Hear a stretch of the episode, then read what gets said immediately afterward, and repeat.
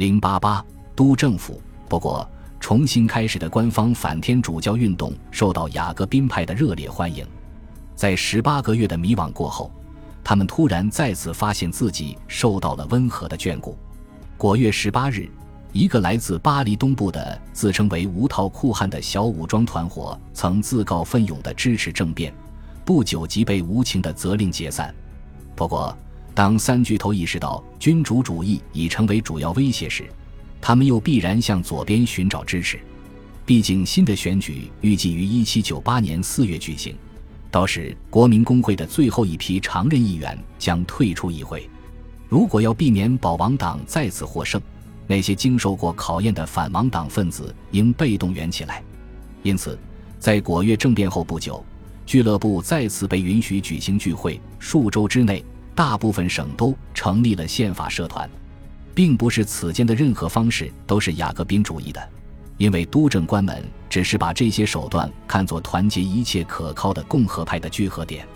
不过，一个不可避免的事实是，由于对君主主义的强烈猜忌，大多数准备公开自己立场的人，其履历都与恐怖主义、废除基督教运动或民主制有牵连。同样不可避免的是，由于1794年以来对这些人的不断清洗，如今他们需要在工人中寻找新的信徒，例如。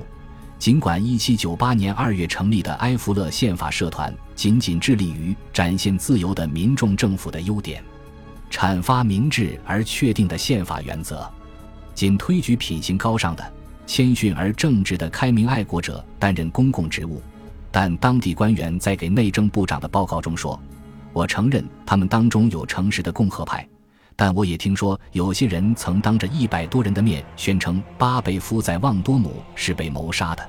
在新的气氛下，民主派媒体得以复活，他们本能地使用充满社会怨恨情绪的语言。不过，这类说法受到严格监控。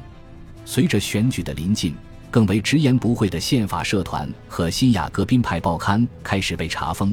巴黎被查封的社团包括左岸的巴克街俱乐部。这家俱乐部在当时呼吁进行选举改革，以大幅度拓展1795年确定的选举权。但第二届督政府没有兴趣扩大选举权，他依然试图以体面人和殷实的有产者作为自己的权力基础。问题是，有太多这样的人仍然受君主主义的诱惑。如今需要补选的议席不少于437个，情况比1797年更加危急。因此，最无耻的办法是操纵每个环节的结果。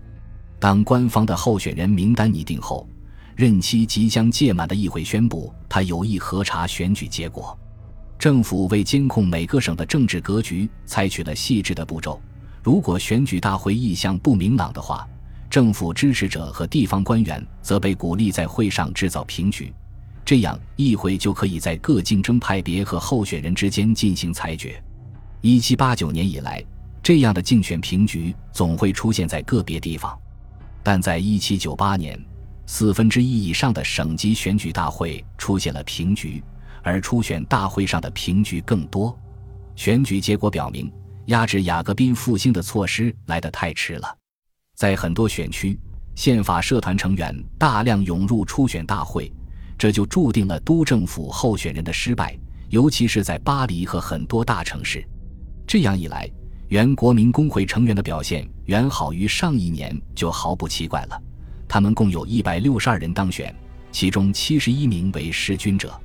戴红帽的君主主义，督政府关于两个政治极端派的邪恶联盟的说法，并没有吓到选举人。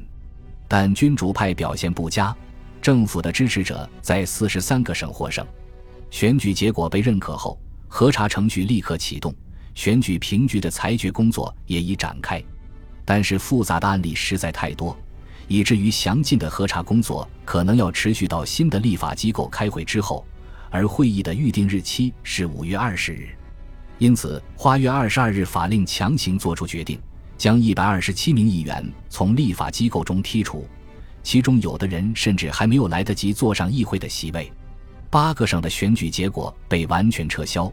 只有四十七个省的结果原封未动，十九个分离主义少数派的候选人被确认当选，另有一些得票多的人被宣布当选。八十六名身份明确的雅各宾派当选者和一些新当选的地方官员被称作花月派，这就使得都政府能够维持对议会的稳定控制，而且运气也有利于稳固他的权威。最没有能力的督政官弗朗索瓦德内夫夏托因抽签退出督政府，代替的特雷拉尔是个著名的反教权主义者，他的到来增强了其他四人的团结。花月政变不像果月政变那样引人注目，也不如后者那样具有决定意义。大量被认为很可靠的议员一年后开始反对督政官，但在当时，花月政变延续了果月当中确立的行政机构对立法机构的控制，但这一结果的代价是在一年之内第二次否认选民选择自己代表的权利。一些历史学家认为。如果1798年至1799年的议会没有遭受清洗，一个有效的议会反对派便可以发展起来，因为他们觉得没有明显的证据表明雅各宾派依然以推翻宪法本身为目标。但是，雅各宾派是带有血腥记录的人，这让如今被其视为寡头的当选者们难以信任他们，让他们在中央权力机构中立足，看来会危及共和派的中间道路。而督政官们认为自己的首要责任就是坚持这一道路，督政官们要做到这一点，并没有多大的困难。两次政变没有遇到抵抗，就是很好的说明。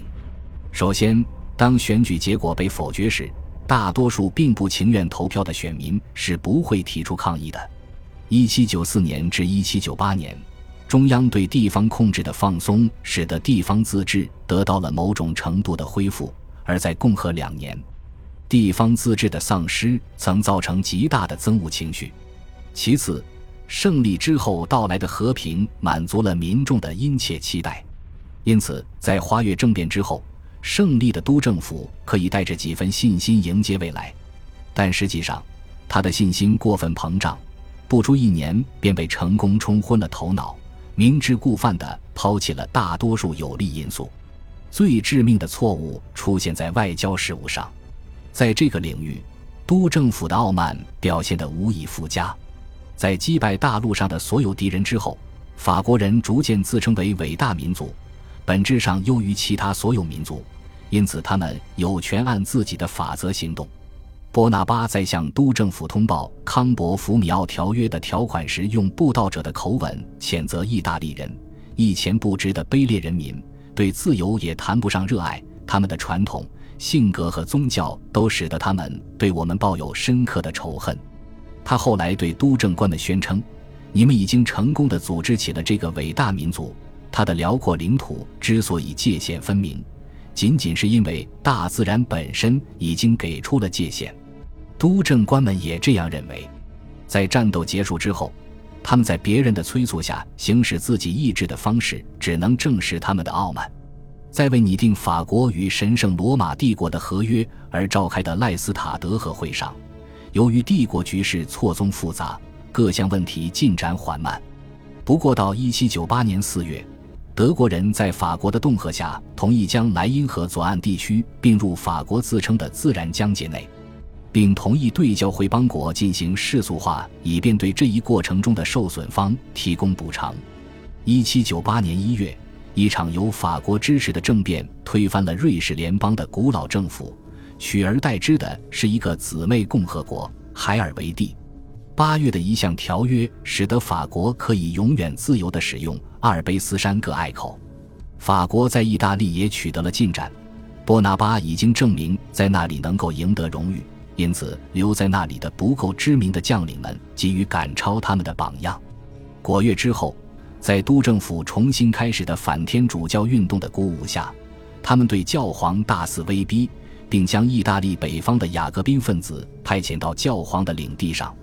一七九七年十二月二十八日，罗马发生骚乱，造成一名法国将军意外身亡，这就成了二月十五日法国入侵教皇国的借口。